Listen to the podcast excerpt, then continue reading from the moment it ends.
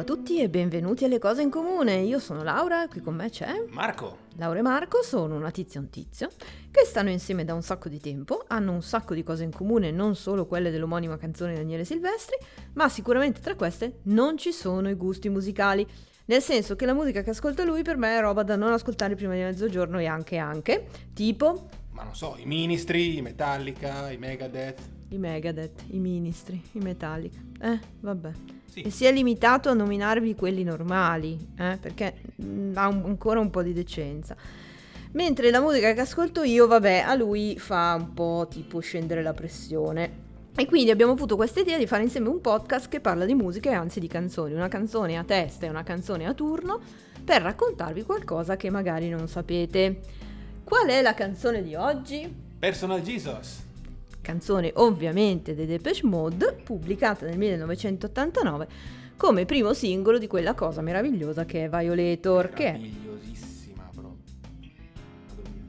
bravo, vai via, taciti. Violator, uscito l'anno successivo, 1990. Prima del gruppo entrare nella US Top 40 dal 1984, quando c'era entrata People Are People. Primo disco d'oro negli Stati Uniti, immediatamente seguita da quell'altro capolavoro, Enjoy the Silence. Capolavoro. Abbiamo qualcosa da dire su Enjoy the Silence? Ma a parte il fatto che non dice mai Enjoy the Silence fino alla fine, a me fa innervosire ogni volta che la sento. ma- Vabbè, e vedete che qua la critica musicale è proprio a livelli altissimi. Tantissimi.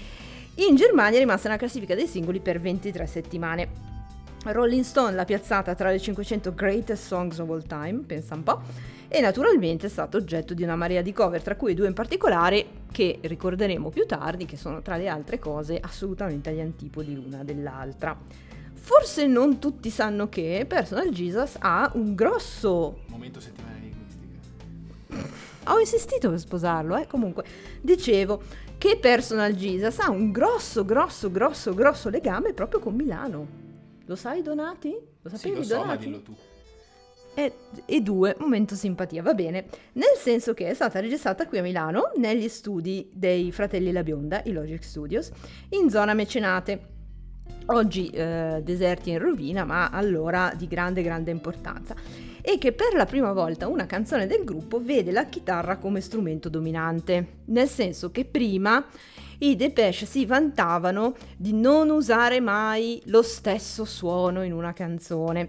Il loro produttore dell'epoca, Flood o Mark Ellis, che dir si voglia, ehm, ha detto loro e poi ha ripetuto in famos- una serie di interviste che in quell'occasione gli disse if you want g- to use guitars, use guitars, cioè della serie se vi sembra che sia il caso usate queste chitarre e non rompete troppo i maroni.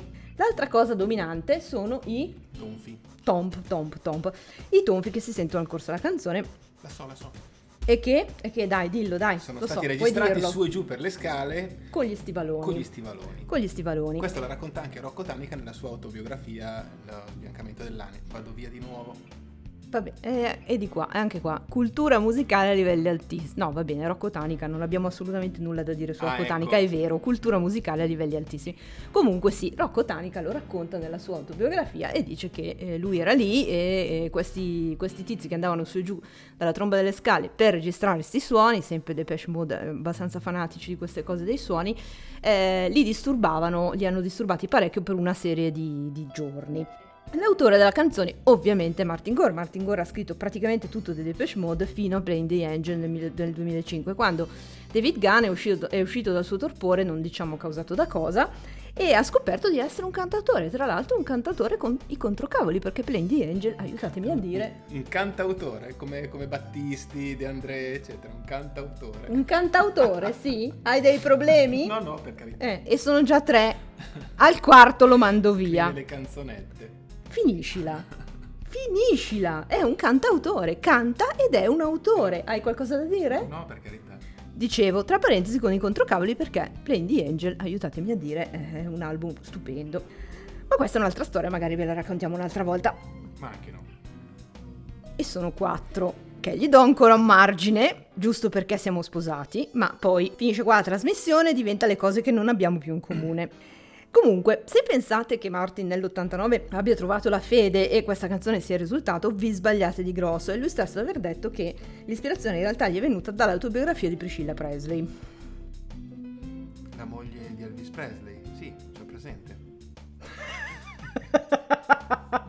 Vabbè, cosa c'entra Priscilla Ma Presley? Dimmelo tu perché io non lo so. Ecco, cosa c'entra Priscilla Presley con Personal Jesus? C'entra perché questa persona o entità che ascolta le vostre preghiere si cura di voi, si prende cura di voi e c'è sempre, per Priscilla era proprio Elvis. In altre parole, dice Martin, è una canzone che parla di come in una storia d'amore l'altra persona a volte è un po' come se fosse Dio. E non è un'idea di rapporto molto equilibrata mi verrebbe da dirti Martin no, però se l'altra persona nella relazione è Dave Gunn, se ne può parlare, se ne può parlare. Perché Martin Gore stava con Dave Gunn? Sono cinque, adesso è andata così. Noi ci abbiamo provato a fare questa trasmissione, ma è andata così, è andata giù per la piena subito. Problemi di coppia a parte. Un altro fatterello molto carino che riguarda Personal Jesus, ma questo è abbastanza noto. Venne fatta negli Stati Uniti una campagna di marketing eh, diciamo guerriglia marketing antilitteram, eh, pubblicando sui vari giornali nella sezione annunci personali un annuncio che diceva Your own personal Jesus, quindi il tuo Cristo personale, con un numero di telefono. Chiamando mm, si ascoltava la canzone. Notare che anche negli Stati Uniti questo successe eh, parecchi mesi prima che la canzone venisse pubblicata, quindi voi immaginatevi la scena di questi che vedevano l'annuncio, io ero un personal Jesus, chissà che cosa si immaginavano. Chiamavano, chiamavano un numero e si sentivano una canzone che non sapevano che canzone che, fosse. Esatto, che non sapevano che canzone fosse. Esatto. A proposito di immaginatevi la scema, la scema, immaginatevi la scema. Immaginatevi la scena. Non possiamo non citare il video di Personal Jesus, diretto da Anton Corbin, che come qualcuno saprà o forse no, ha un rapporto privilegiato con i Depeche Mode, pure con gli U2 volendo guardare, insomma ha seguito, li ha seguiti dal punto di vista fotografico e dei video, la scenografia eccetera eccetera per un sacco di anni, li segue tuttora. Ha fatto questo video in stile All Wild West che francamente potevamo anche risparmiarci, c'è un ranch, potrebbe essere un bordello, ma soprattutto c'è una sequenza voluta o no, non si sa bene, che all'epoca diede scandalo. Perché praticamente durante la parte della canzone in cui si sente ansimare, ansima Donati? Perfetto. Nel video si vede prima Martin Gore in controluce che anfa e poi il posteriore di un cavallo. Ora, voi direte, beh, MTV all'epoca, e ovviamente all'epoca MTV era una, una potenza, ci vide qualcosina di troppo come allusione e Anton Corbin fu costretto ad eliminare il buon Martin e il suo anfo, ma il cavallo no, notare, cioè tra i due è stato eliminato Martin, non il posteriore del cavallo. Ma dicevamo delle cover.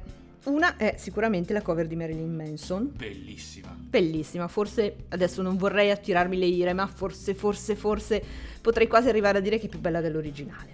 È molto mefistofelica, mm, come si conviene al personaggio, quasi più bella dell'originale per quanto io ami veramente tantissimo Depeche e per quanto abbia partecipato al rito collettivo di cantare Reach Out and Touch Fate con c- altre 50.000 persone allo stadio. Che effettivamente è un'esperienza, devo ammettere è un'esperienza. Che effettivamente è un'esperienza, tanto quanto è un'esperienza vedere Dave Gunn che man mano si spoglia sul palco, ma anche questa è un'altra storia e la racconteremo eventualmente un'altra volta.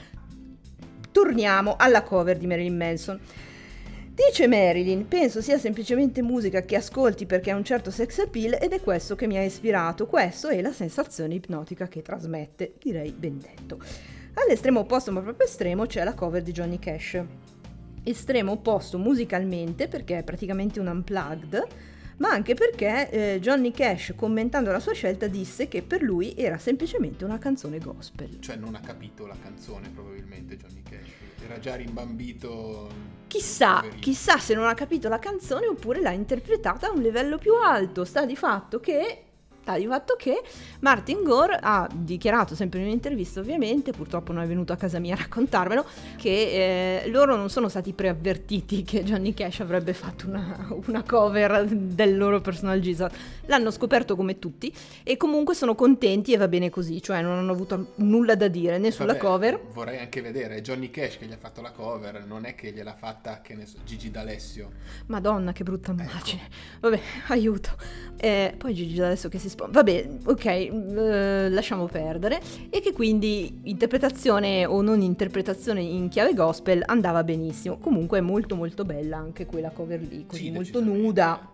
È com- molto bella. completamente diversa, tut- su uno stile completamente diverso, ma comunque sempre... Per finire Marco, cosa ne pensi di Personal Jesus ricordando le 50.000 persone allo stadio eccetera eccetera su una scala da 0 a 5 amplificatori Marshall? Vabbè, Personal Jesus, giusto perché per i 50.000 eccetera eccetera, diamogli, diciamo 4 e mezzo, via. 4 amplificatori Marshall e mezzo. Vabbè, eh? direi che ce la siamo portata a casa, io, Martin e Dave. Ovviamente se non fossimo dei poveri pezzenti a questo punto vi faremmo ascoltare Personal Jesus, ma si chiama, siamo dei poveri pezzenti e non abbiamo i soldi per E pagare i diritti e ce ne vantiamo parecchio, esatto. Eh, vi diciamo andate subito ad ascoltarvela in tutta la gloria della voce di Dave e dell'anfo di Martin Gore. Reach Oh. out and touch faith.